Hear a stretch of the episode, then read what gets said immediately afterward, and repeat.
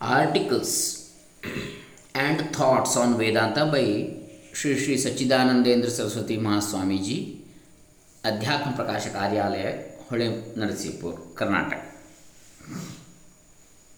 in this we have already seen 14 articles today's is the 15th one ॐ श्रीगुरुभ्यो नमः हरिः ॐ श्रीगणेशाय नमः the immediate means of the knowledge of Atman. The Naiyayikas, as the followers of Gautama, are called, who undertook to examine the reality or unreality of empirical objects, maintained that the pramanas or the valid means of knowledge should be accepted as the exclusive means of ascertaining whether or not any particular thing exists and that reason that reason must be employed to assure oneself whether or not a particular means has been appropriately applied in any particular case. A thinker who respects the authority of Gautama in respect of pramanas would naturally raise the question what is the pramana for Atman? How do you know that Atman exists at all? Some commentators who profess to be Shankara's interpreters have declared that while Atman is not an object of perception or any other canon of valid knowledge, he is realized in his pristine purity in the highest ecstatic state called the Nirvikalpa Samadhi. But when the enlightened person awakes from that state, he is forced to experience the world of duality owing to a residuum of avidya shakti or potential ignorance which clings to him as long as he lives in order to exhaust the effect of prarabdha karma, action that has begun to uh, fructify in the present body.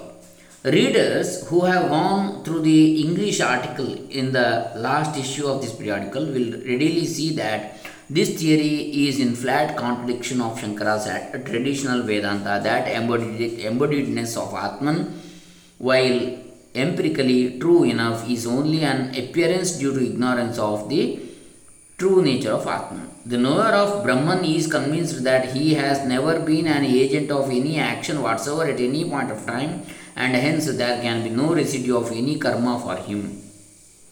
Indeed, from the transcendental or, uh, or reality point, standpoint, according to the Gita, न कर्तृत्वं न कर्माणि लोकस्य सृजति प्रभुः न कर्मफलसंयोगं स्वभावस्तु प्रवर्तते neither agency of action nor objects of action has the Lord created for man, nor does he cause any contact with the fruits of acts. It is only the nat- natural ignorance that functions thus. The critical inquirer, therefore, has no option but to reject this theory of residual avidya clinging to Atman. And likewise, we have to reject the notion of transcending all duality of agency and experience of fruits of actions being realized exclusively in any ecstatic state like the Nirvikalpa Samadhi. Shankara expressly denies this in so many words. न चायं व्यवहाराभावो अवस्थाविशेषनिबद्धो अभिधीयत इति युक्तं वक्तुं तत्त्वमसि इति ब्रह्मात्मभावस्य अनवस्थाविशेषनिबन्धनत्वात् सूत्रभाष्य Nor can it be said that this absence of all dual transactions stated in the Shrutis refers to it as con- contingent to any particular state, for the Brahmic nature of Atman taught by the text that thou art is not conditioned by any state. What then is the means of knowledge of Brahman uh, according to genuine Vedanta? The answer is twofold. In the first place, Atman stands in no need of any proof. न हि आत्मागन्तुकः कस्यचित् स्वयं सिद्धत्वात्। न हि आत्मा आत्मन प्रमाणमपेक्ष्य सिद्ध्यति। तस्य हि प्रत्यक्षादीनि प्रमाणानि अप्रसिद्धप्रमेयसिद्धये। उपादीयन्ते Sutrabhashya, Atman as we all know is no adventitious something to any one for he is self established indeed Atman has not got to be established for himself by means of pramanas. It is for him that perception and other pramanas have to be employed for establishing the existence of objects to be known. And in the second place, Vedanta Shastra or holy revelation in the shape of the Upanishads is called a pramana by courtesy because this Shastra suggests the true nature of Atman. True Atman or Brahman is no object of any knowledge. The Shruti says, येनेदं सर्वं विजानाति तं केन विजानीयात् Brihadaranyakopanishad with what could one know him by the light of whose consciousness one knows everything. Avijnatam vijanatam, vijnatam avijanatam, Kenopanishad. Brahman is unknown to those who think that they know it and is known only to those who think that it cannot be known by objectifying it. The implication is that Atman can never be known as an object, but yet Shastra is a pramana in another sense. नैशास्त्रम् इदं तया विषयभूतं ब्रह्म प्रतिपिपादयिषति किं तर्हि प्रत्यगात्मत्वेन अविषयतया प्रतिपादयत अविद्याकल्पितं वेद्यवेदितृवेदनादिभेदम् अपनयति सूत्रभाष्य The Shastra does not teach Brahman as such and such an object, but only by teaching that it is the unobjectifiable inmost self of everyone. It removes all distinctions such as that of the knowable, the knower, and the knowledge superimposed by avidya. Atman or Brahman is indeed the absolute, the one without a second.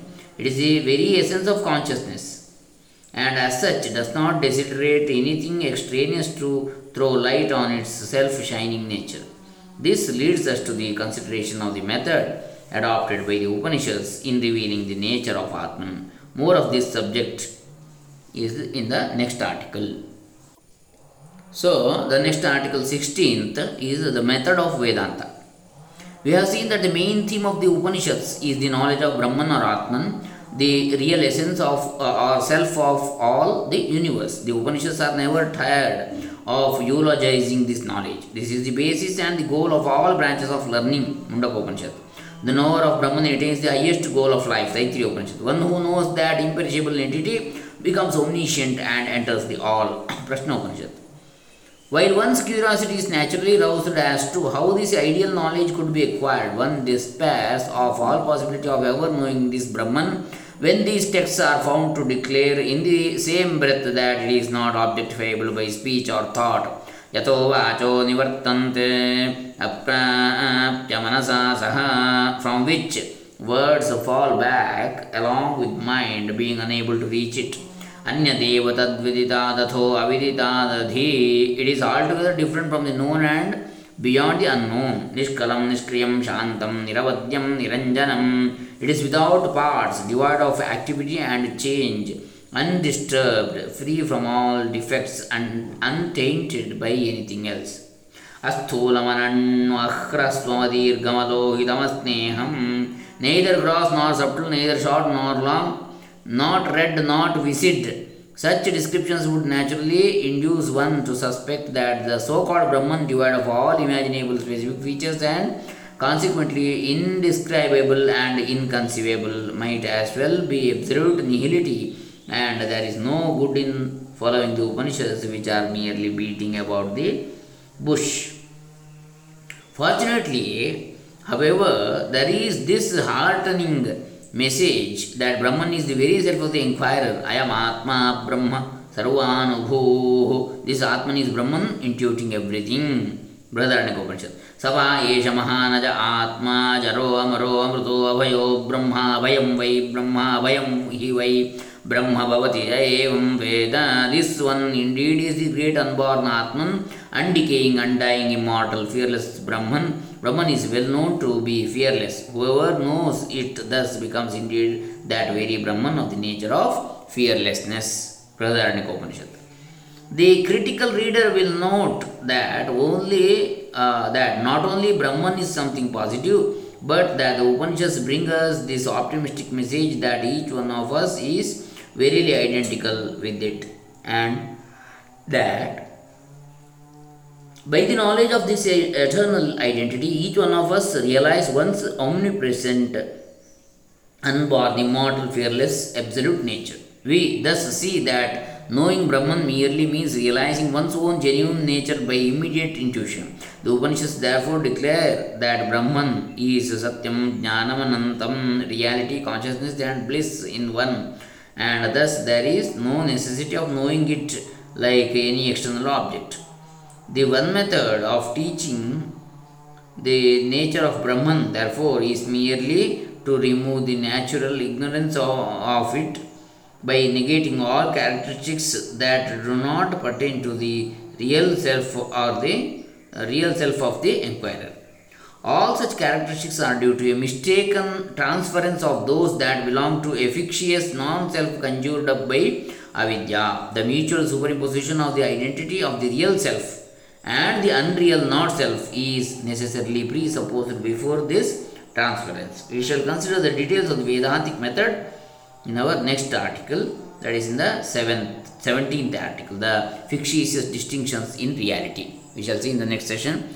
So we have seen today 60, uh, 15th and 16th uh, articles.